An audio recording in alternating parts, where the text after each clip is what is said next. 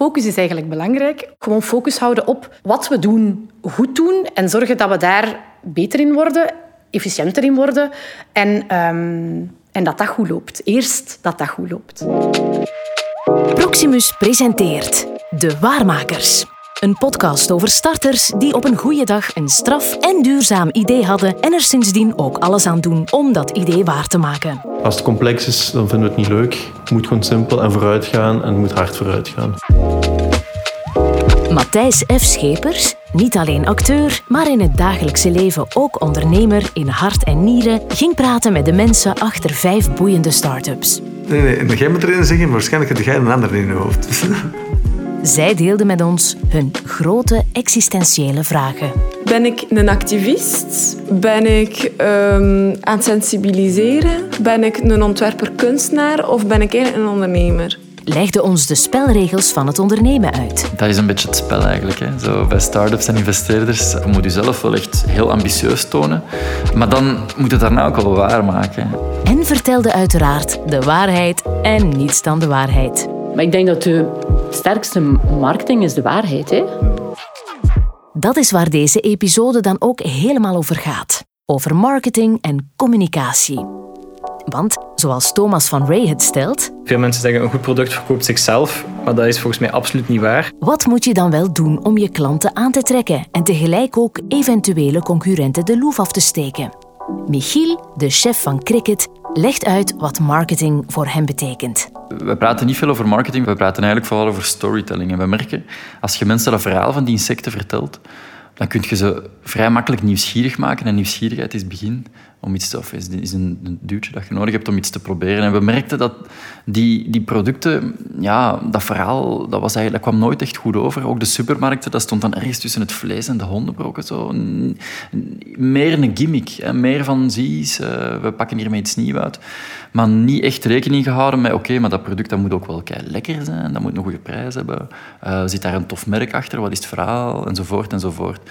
Dus daar zijn we naar gaan kijken.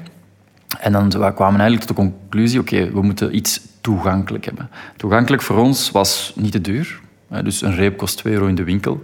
Stel nu, je koopt dat product en je, na één keer bijten, je vindt het echt niet lekker. Insecten is niks voor mij. 2 euro, dat is niet zoveel verloren, ça va.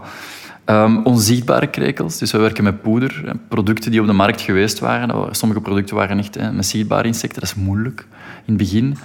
Um, dat is twee. En dan, en dan drie, ja, gewoon echt een, een, eh, een product dat aansluit bij de, bij, de, bij de bevolkingsgroep dat je wil bereiken. En bij ons was dat wel duidelijk. We wilden een, een, een jonge, kritische consument bereiken.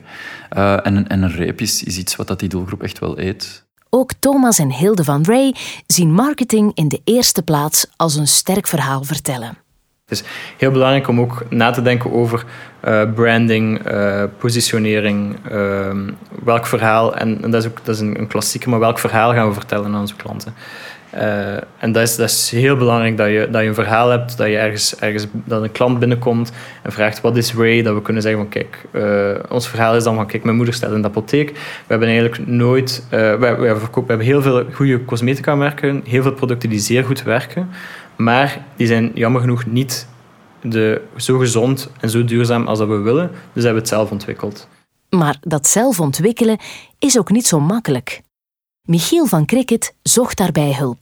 We hebben al die puzzelstukjes samengelegd. Productontwikkeling, receptuur, eh, voedselveiligheid, verpakking. Allemaal nieuwe dingen. En dan hebben we met Hogeschool Gent samengewerkt en die hebben ons daarbij wel echt goed geholpen om dat recept op punt te zetten. We hebben een producent gezocht ook, hè, dus dat was dan inderdaad ook al vrij snel de conclusie, we gaan dat niet zelf beginnen maken. Dus die prototypes die zijn hier in de keuken ontstaan, letterlijk. Um, maar één keer dat we een, een, grotere klant hadden, wisten we van ja, oké, als wij machines moeten kopen om die repen te maken, om een verpakkingsmachine, om die allemaal deftig in te pakken, wij hebben gewoon budgetten daar niet voor. En ook niet expertise. Dus... Uh, we hebben, dan, uh, we hebben dan een partner gezocht die ons daarbij heeft geholpen. Hoe je product eruit ziet, is van levensbelang. Daarom besteedde Thomas van Ray er ook zoveel aandacht aan en deed hij eveneens een beroep op externe specialisten. Ons bureau dat onze branding gedaan heeft. Dat zijn ook gasten zoals ik denk ik, ongeveer dezelfde leeftijd. En wij hadden een, een, een zeer goede klik, maar die hebben ook uh, zeer hard gewerkt om daar een succes van te maken. Ook omdat ze erin geloofden. Het was voor een beperkt budget. En we hadden toen gezegd van kijk, het is een beperkt budget. Uh, maar we hopen, allee, als jullie je best doen, dan volgt er meer uit. Dat was mijn commitment. En ze hebben ook gezegd, okay, we gaan daarin mee. En dat was dan uiteindelijk ook zo. Ze hebben daar dan ook heel veel nog uitgehaald achteraf. Maar in het begin hebben ze wel moeten zeggen van, uh, we geloven erin, we gaan erin mee. En dat heeft ons enorm vooruit geholpen, omdat we de juiste mensen hadden op vlak van branding, op vlak van packaging design. Het is belangrijk om je als merk te onderscheiden van je concurrenten. Nu, concurrentie, daar zijn de boys van Urban Harvest niet echt bang voor. Integendeel. Hebben jullie grote concurrenten in België, in het buitenland? Bedrijven waar je van denkt, die doen echt wat wij willen doen? Ik denk dat concurrentie juist dan goed is. Bevestigt uw markt. Dus uh, ik denk als je in een markt komt waar geen concurrentie is, dat investeerders één al heel nerveus worden van dit kan niet. Dus uh, wij zijn eigenlijk wel erg gelukkig dat concurrentie aanwezig is. Dat houdt ons enerzijds scherp. En concurrentie is er van over heel de wereld in verschillende strekkingen. Eigenlijk. Het gaat van de sterrenbouwers die hyperperformante serres uh, maken.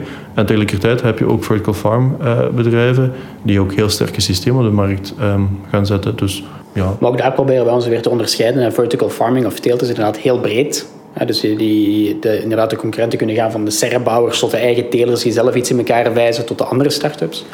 En proberen wij om in bepaalde segmenten heel sterk te worden. Lijken nu vooral inderdaad het startmaterialen, die jonge plantjes gaan bewortelen, aardbeienteelt. Ja, om er twee uit te kiezen gaan we zeggen, kijk, daar willen wij nu gewoon weg de beste in worden. En we gaan onze kennis, onze teelt-know-how, gaan we daarop gaan toepassen. Ja, en dat is dan een vertical farm systeem, hè, met, met lampen in en water in. En technisch gezien zou je daar alles kunnen insteken. Maar het is het gaan toepassen van die technologie om te zorgen dat we heel goed worden in een bepaald domein.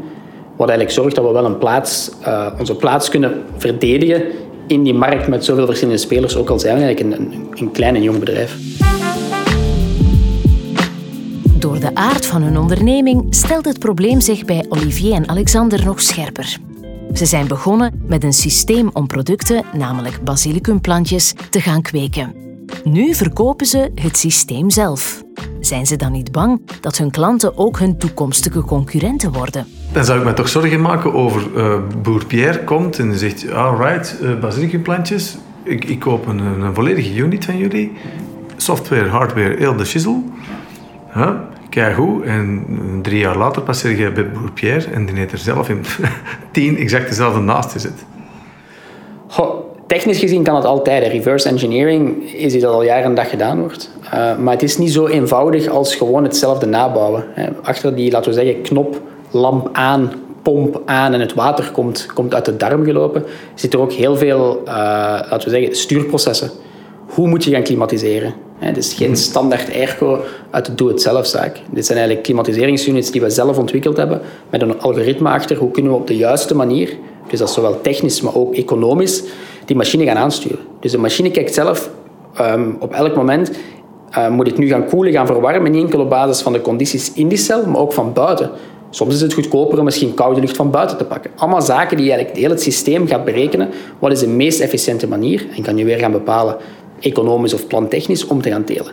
Dus er zit heel veel achter, laten we zeggen, die simpele box. Als we zelf een rondleiding doen eventueel. Ja, van buitenaf is het niet meer dan een paar kabeltjes, een paar knoppen. Maar er zit toch heel veel systeemdenken achter uh, om het allemaal te laten werken.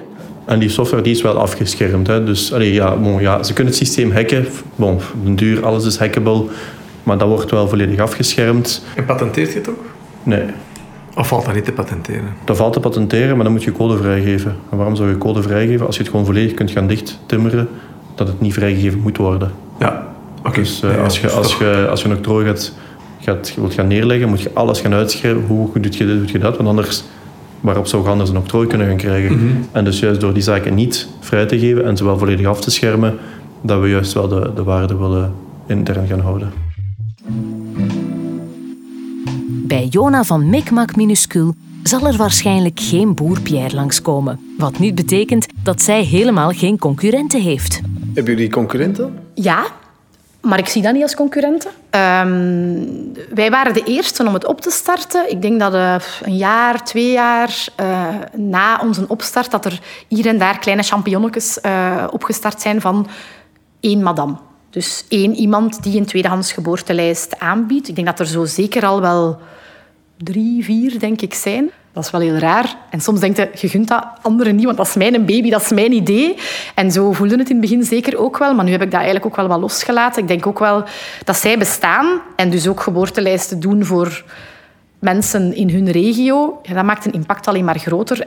En dat is natuurlijk ook wel uit de luxe dat we zelf voldoende lijsten hebben, of voldoende klanten hebben, voldoende ouders in SP die bij ons willen een lijst leggen. Dat ik dat kan zeggen, moest het zijn dat wij onze, dat onze madame niet genoeg uh, klanten zouden hebben, dan zou ik er misschien wel wat anders over spreken. Maar op dit moment voelen wij de aanwezigheid van anderen eigenlijk niet. Um, en dan denk ik, plaats genoeg voor iedereen. Want hoe meer, uh, hoe meer tweedehands spullen terug een nieuw leven gegeven, hoe beter. Ook in de voedingssector gaat het er bikkelhard aan toe. Dat ondervond Michiel van Cricket al snel. Ja, ja, het is wel een heel harde wereld. Ja. Het is een wereld die beheerst wordt door een paar reuzen. Um, dus de voedseldistributie is eigenlijk een zandloper. Hè. En op dat smalste puntje zijn dat misschien vijf bedrijven. Dus je hebt tienduizenden voedingsbedrijven. En dan van onder heb je miljoenen consumenten.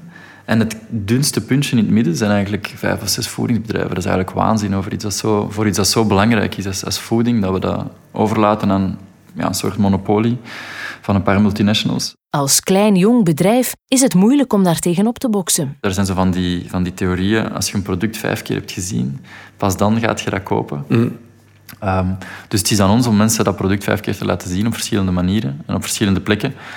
Dat is voorlopig de strategie en nog niet uh, de, giga, de giga-marketingcampagne. Maar ik hoop dat ze er ooit wel komt, natuurlijk. Als je geen gigantisch marketingbudget hebt, dan moet je slim zijn en proberen om op andere manieren de aandacht te krijgen. Dat is echt de kip of het ei bij ons. Moeten we eerst proberen genoeg winkels te hebben om wat te verdienen en om dan echt een keer uit te pakken qua marketing? Of moeten we eigenlijk eerst beginnen met een gigacampagne in de hoop dat dat uitmondt in, in een paar grote nieuwe klanten. Dus dat is een moeilijke. En het antwoord wordt meestal gegeven door de bankrekening. Um, hoeveel, hoeveel, hoeveel geld gaat er hier maandelijks door? Uh, hoe snel zijn we onze cash aan het burnen? En, um, en, en, en ook, hoe lang kunnen we nog? En uh, vinden we nog nieuwe investeerders? We vinden ze nog, oké. Hoeveel willen ze geven? Hoe ver willen ze springen? Wat vinden ze zelf verantwoord? Zeker sinds dat we een aandeelhouder hebben, beslissen we er voor stukken ook niet meer alleen over. Hè. Um, dus, uh, dus ja, dat is, dat is eigenlijk een, een voortdurende zoektocht. Um, wij proberen op een heel zuinige lean manier proberen wij op dit moment zoveel mogelijk visibiliteit te krijgen door ons product in de rekken te krijgen. Die winkelrekken waarover Michiel het heeft, zijn vandaag in vele sectoren virtuele rekken. Een webwinkel dus. Hoe hebben Thomas en Hilde de webshop van Ray gebouwd? Helemaal zelf, from scratch? Maar je hebt niet een eigen back-office laten maken. Nee, nee, Oeh, nee dat zou ik nooit, dat zou ik mensen ook echt niet aanraden. Ja. Uh, kost, website op zich kost al redelijk veel geld. Als je ze niet, ik heb de eerste zelf gebouwd, maar de tweede nu, die nu live staat, hebben we laten bouwen. Kost redelijk veel geld. De front-end als je de backend nog zelf zou willen laten ontwikkelen, dat zou ik zeker niet aanraden. Waarom ook niet? Omdat je bepaalde best practices hebt. Uh, sommige spelers weten intussen wel van dat knopje staat best daar en, en dat doe je best zo. Dat je daar ook niet je tijd moet aan besteden om daar zelfs over na te denken. Mhm. In de voedingssector is een webshop echter niet evident. Ten eerste lopen de verkoopkanalen er meestal via de retail en ten tweede speelt de aard van het product natuurlijk een rol. Maar Michiel ziet daar wel potentieel in. Je in het beginstadium erover gedacht om eventueel ook iets revolutionair te doen binnen de voedingsbusiness? Namelijk dat je B2C zou werken in plaats van B2B? Ja, we doen dat wel via de webshop, maar dat is kleinschalig. Maar die webshop heeft ons vorig jaar voor een stukje wel erdoor getrokken ook. Um, dus we hebben vorig jaar zijn er een beetje op vooruit gegaan dankzij een, een hele mooie deal met Lidl in Duitsland. Um, en ook dankzij onze webshop we kunnen daar zeker nog veel beter doen. Um, we zijn vorig jaar maal drie gegaan, maar ik besef wel dat potentieel enorm is voor een webshop hè, vandaag. En we hebben ook de, het geluk, de luxe, dat we een heel makkelijk product hebben. Ehm, dat is voeding en dan zijn consumenten altijd een beetje weigerachtig. Kleren, zoveel als dat je wilt, maar voeding. Maar we hebben, dat is droge voeding bij ons. Dat is gewoon een, een, een, sterke, droge reep. Je steekt dat in een pakketje. Dat, het mag vriezen, het mag, mag 25 graden zijn. Dat maakt allemaal niet uit, het is niet breekbaar. Dus eigenlijk, allee, het idee is om daar wel veel meer, uh, veel meer op in te zetten. Maar dat is ook wel ja, een bepaalde expertise dat je daarin moet opbouwen. Dus ofwel iemand binnen het team moet zich daarin gaan specialiseren. Um, dat proberen we nu te doen, maar dat is ook niet van vandaag op morgen dat je dan ineens je webshop maal 10 kunt doen. Uw website is helemaal in het Engels? Ja, die moet nog vertaald worden. We hebben een, uh, een nieuwe website, uh, die is sinds een maandje of een maand en een half online. En die vertalingen die staan klaar, maar die moeten nog geïnput worden. Ah, ja. Dus uh, ja, ja, ja, nee, we willen Ah, we zijn een drietalig, uh, een drietalig merk. Ja, we zitten in Brussel. Dus in Brussel ofwel doen we alles tweetalig en dan is alles dubbel zo lang. Ofwel kies een beetje voor de gemakkelijkheidsoplossing en doe het in het Engels. En voor ons is dat wel gemakkelijk ook, omdat we ook in het buitenland wel actief zijn. Dus ja, bon, is dan toch sowieso een beetje de, de makkelijkste taal ook naar export toe. Dus.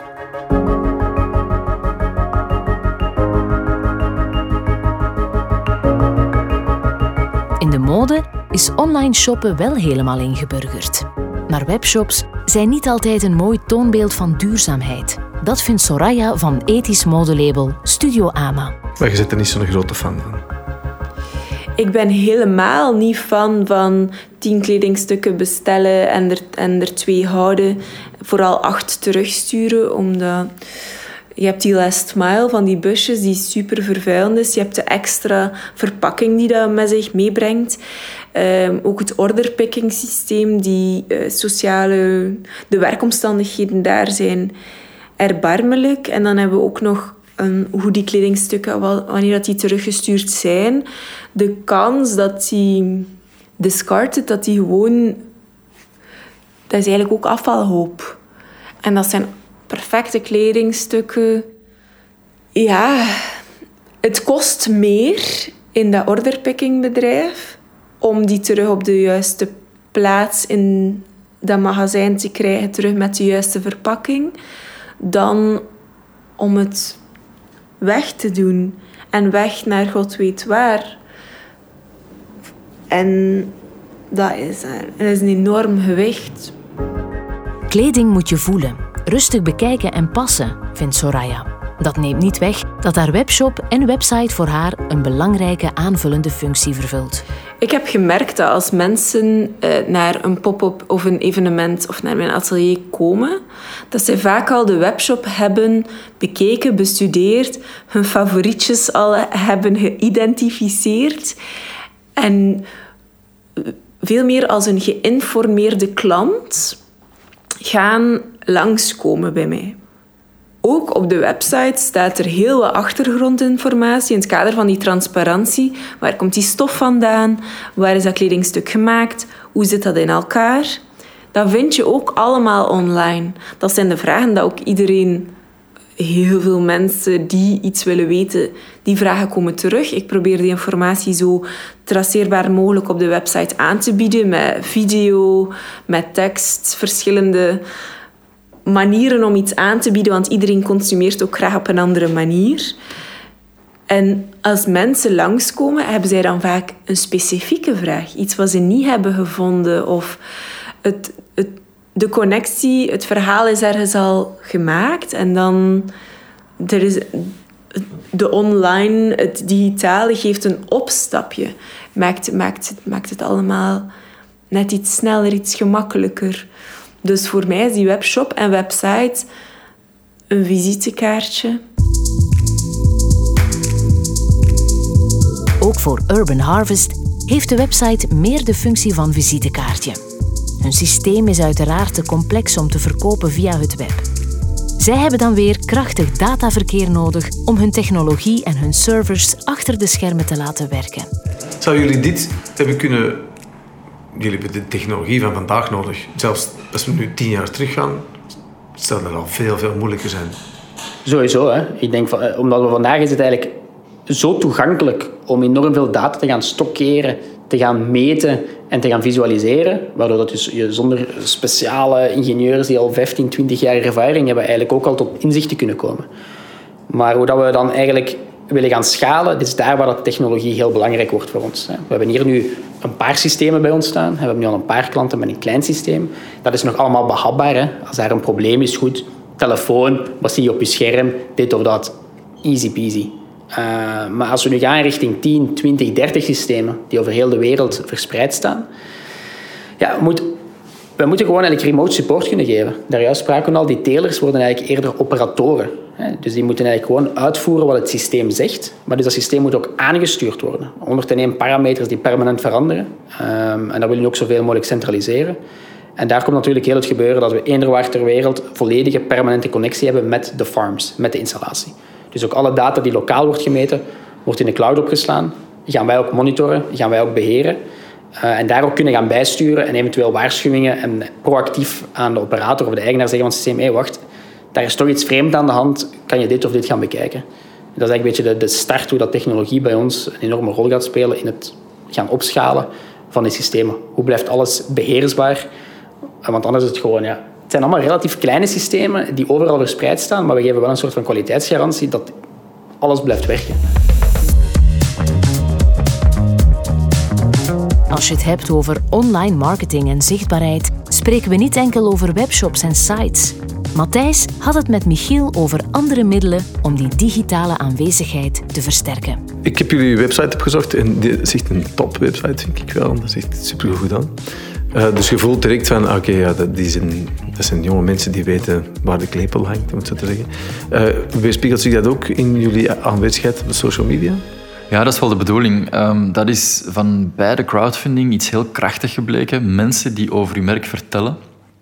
Um, wij, noemen dat ambassador marketing. Dat werkt voor ons het beste. Dus we hebben geen geld voor grote billboards in de straat of voor radiospots of tv-commercials.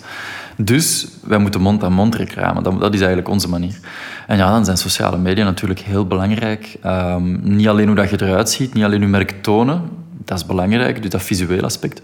Maar ook je verhaal via die kanalen naar buiten brengen. En ja, we hebben met Jess iemand die er voltijds mee bezig is. Mm. Um, om zich echt te ontfermen over uh, ja, de, de, het verhaal in zoveel mogelijk stukjes kappen. En dan vertellen via een postje, via, via een podcast, via iets anders, via een blogartikel, um, via de pers, dat is ook belangrijk voor ons. Eh, PR, een krantenartikeltje, dat is heel veel waard voor ons. Uh, als je met kleine marketingbudgetten zit als start-up en je staat één keer in de krant, dat is, dat is gigantisch qua impact. Dus nee, dat is absoluut, absoluut wel, uh, wel heel belangrijk. En we moeten ook onze producten tonen. Hè. Dus we moeten ook we moeten er goed uitzien, niet alleen qua merk, maar, maar ook onze producten moeten we genoeg tonen. Omdat dat voor ons ook, voor ons soort product een deel, een deel is van het psychologisch proces. Mensen zien dat product en ze denken, oké, dat ziet eruit als een gewone reep of als gewone granola. Dus en daar zijn sociale media natuurlijk ook heel dankbaar voor. Een medium als Instagram is een heel visueel medium. Daar kun je echt die producten in, in al hun aspecten gaan, gaan tonen aan, uw, aan uw publiek. En hoeveel besteden jullie nu maandelijks aan uh, reclame op social media? Um, ja, we doen eigenlijk heel veel organisch. We doen niet zoveel sponsored ads en, en, en content enzovoort. Um, ik denk als ik afrond gemiddeld zal dat rond 2000 euro per maand zijn of zo. Ah, ja. Ook voor Thomas en Hilde van Ray is zichtbaarheid op social media superbelangrijk. Ze zijn zich ook bewust van de karakteristieke aspecten en de mogelijke interactie tussen de verschillende marketing- en verkoopkanalen. En online, langs welke kanalen maken jullie nu al uh, reclame? Uh, dat is vooral Instagram. Dat is onze grootste uh, reclame. Dus we proberen veel Google, Instagram, Facebook. Uh, dat is onze, en, en nieuwsbrieven naar onze bestaande klanten. En doe je dat zelf, die campagne? Of? We hebben dat ook zelf gedaan. Dus dat is ook uh, onderdeel. We hebben, ik heb zelf de, web, de eerste website gebouwd. Uh, eerst zelf de Facebook-campagnes gedaan. Ehm, maar dan ook gezien van ja, dat is, eigenlijk, dat is zeer tijdsintensief en we willen daar toch een professional op zetten. Dus hebben we daar nu een freelancer voor gevonden die dat doet.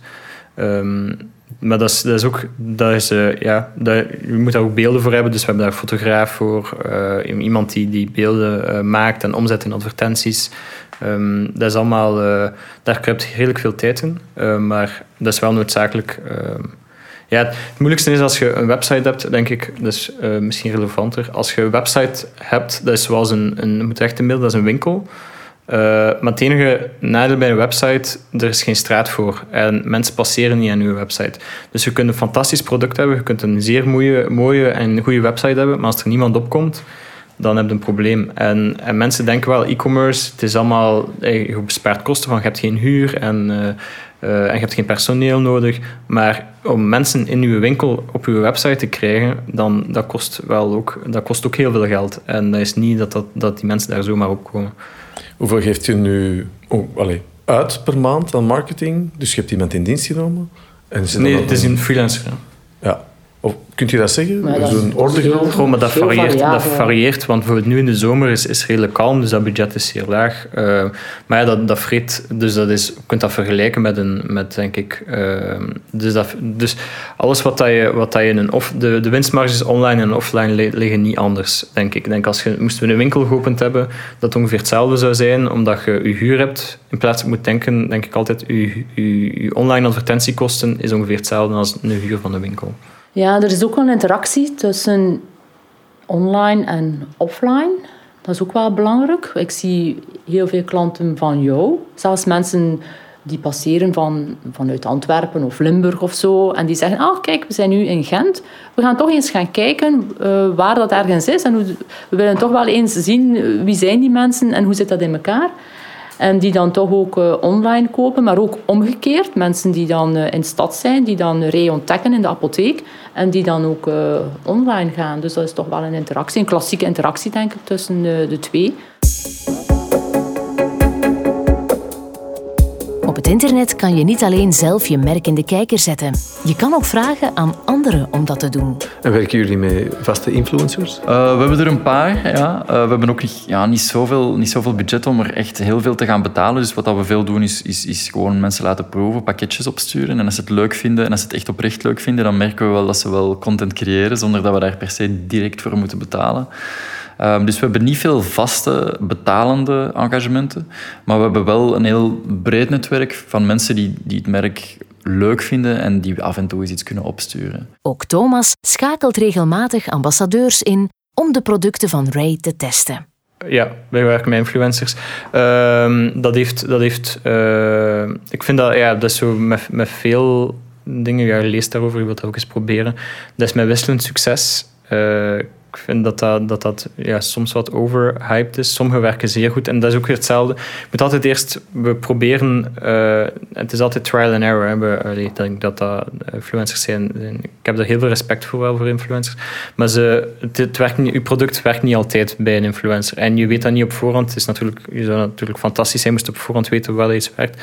Dus we, we starten ook altijd klein met een influencer. En als we zien dat iets werkt, dan dan, uh, dan maken we het weer. Dan maken we echt een groot samen een ambassadeurcontract op.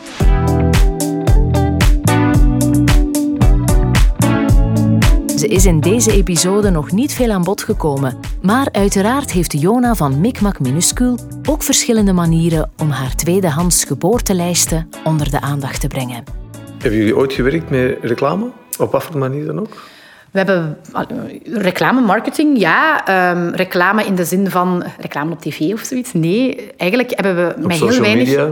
Het allereerste wat we gedaan hebben uh, toen, we, toen het idee nog niet gekend was, dat was gewoon typisch een Facebookpagina opbouwen en, en daar gewoon een beetje op spuien. was Google AdWords uh, opzetten um, en wat Facebook advertising doen. Dus dat was het eerste wat, wat ik gewoon gedaan heb om te kijken van oké... Met wat jij wist. Met wat ik wist, ja. Met wat ik zelf gewoon wist. Um, en dan doorheen de tijd, ons allerbelangrijkste marketingkanaal, dat is, wel, dat is wel belangrijk voor ons, maar dat is ook wel een hele gemakkelijk, is word of mouth. Ja, onze klanten zijn natuurlijk jonge mensen die een kindje krijgen en die natuurlijk dat laten weten aan honderd vrienden en familie, dat zij een geboortelijst leggen bij ons. Als zij tevreden zijn, dan verspreiden zij het woord ook. Dus dat is een hele, een hele duidelijke, uh, dat word of mouth voor ons echt heel belangrijk is. Hoeveel geven jullie uit aan uh, ja, social media reclame per maand? Eh, een ballpark? Dat is heel... Wel, maar dat is heel wisselend. Uh, nu bijvoorbeeld, omdat we een hele snelle schaling doen met vijf madammen die erbij komen, is dat ook ineens veel lijsten die er een keer bij komen. Nu heb ik um, op, op uh, Facebook advertising en social media advertising wel een keer een, een boost gegeven, maar dat is natuurlijk dat is nog altijd niet veel. Dat is dan, over wat gaat dat? Dat gaat over bedragen van rond de als dat 300 euro op een maand is, zal dat veel zijn, denk ik. Dus dat is niet zo heel veel. nee, tuurlijk niet. Ehm, maar er is een hele lange periode nu dat we, bijna, dat, we, dat we gewoon niks hebben uitgegeven aan Facebook advertising. Gewoon puur omdat we niet konden volgen. Soraya probeert online een beeld achter de schermen van Studio Ama te geven. Hoe zij werkt, hoe haar atelier eruit ziet en welke nieuwe creaties bij haar op tafel liggen. Ik probeer heel authentiek te zijn en spontaan en soms net niet zo heel hard na te denken. Probeer er wel een continuïteit in te steken. En er is wel zoiets van, ah, het is lang geleden. Er is wel zo wat een schema van... Het is interessant om nu over productie te spreken. Het is interessant om nu over materiaal te spreken. Keer ehm, beelden van het atelier. Uh, als we dan naar verkoop toe gaan, heel veel rond dat evenement. Ehm, klanten in beeld brengen. Dus ik probeer wel heel veel te tonen en daar een mix in te steken. Maar vooral ook werken met wat er op dat moment is. Ehm, en dat is ook wel hetgene waarop dat ik dan de complimenten krijg. Van, ah, we zitten plots weer in uw atelier. Ah, het is leuk om te zien hoe dat je dat aanpakt. En, ja. en als je de eindrekening, eindafrekening maakt, uh, heeft het geld opgeleverd? Uh, Ik heb 500 euro in ads gestoken, ik heb er 2000 uitgekregen. Zo. Uh, ik doe advertenties zeer weinig. Um, zelf bijna niet. Eerder zo wat experimenten. ik ik heb, redel, ik heb eigenlijk heel veel zo op organisch bereik. Um, en denk net ook om dan in te zetten op meer kwaliteit in plaats van op kwantiteit. En mensen die er zijn, die meevolgen, om vooral eigenlijk hen te gaan activeren. Hoeveel volgers heb je? Bijna 3000 of zo. Dat is niet echt heel veel. Soraya organiseert soms evenementen waarop ze klanten uitnodigt en daar meteen aan hen verkoopt. Ik denk dat, dat je hier ook kan spreken over marktvalidatie. Dus ik ben begonnen met die rugzak. Daarna, ik heb daar feedback op gevraagd. Ik heb getest hoe dat werkt. Daarna heb ik één sweater gemaakt, Bravo. Zit nog altijd in collectie. Die sweater had ik in 26 verschillende stoffen. Heb ik iedereen uitgenodigd in een fotostudio. Feedback gevraagd, mensen laten passen, kijken hoe zij bewegen. Uh, ik heb daar um, heel veel verkocht in die avond. Voor mij was dat de validatie van werkt dit, hoe reageren mensen hierop? En dat gaan zoeken, die bevestiging heb je constant nodig, want anders ben je een richting aan het uitgaan, maar weet je eigenlijk niet als dat het pad is. Als jonge starter moet je je inderdaad voortdurend afvragen welk pad het juiste is. En om je op dat pad iets verder op weg te helpen, geeft Thomas van Ray je graag nog een tip. Goh, ik denk dat je uh, op zoek moet gaan naar, naar je unfair advantage, zoals ze dat noemen. En dat zijn, dat zijn die dingen waarvan dat de mensen rondom je zeggen van ah maar dat is niet eerlijk, want, uh, want uh, jij hebt dat en ik heb dat niet. En jij hebt dat door familie of door bepaalde mensen dat je hebt tegengekomen en ik heb dat niet. En bij mij is dat, ik heb een, ik heb een moeder die, die cosmetica kan maken en dat is mijn unfair advantage. En mensen beneden mij dat, maar dat is waarom ik Ray ben begonnen. Kijk, ik vind het echt heel goed. In de volgende episode praten we over de toekomstplannen van onze ondernemers. We hebben ons team van 1 naar 4 voltijds uitgebreid. We hebben nieuwe producten kunnen ontwikkelen. Voilà, het is nu aan ons om het te bewijzen. Dus ik vind dat het er wel bij mag. Een beetje druk en een beetje, een beetje pressure. Maar ook over de moeilijke momenten die ze achter de rug hebben. Alles wat zwaar is, verslepen we hier. En liefst manueel hun grote en kleine blunders. Ik heb er geen spijt van, maar iedereen schrijft onze naam verkeerd. Kortom, de vele lessen die ze onderweg geleerd hebben. Dat is een gigantische leercurve dat we daarin, dat we daarin al hebben afgelegd. Um, de grootste les van, van heel het verhaal tot nu toe, voor mij persoonlijk, is, is als je wilt vooruitgaan, moet je jezelf goed kennen. Je moet weten wat je kunt, maar nog veel belangrijker is dat je weet wat je niet kunt. U luisterde naar De Waarmakers podcast powered by Proximus Business. Proximus. Think possible.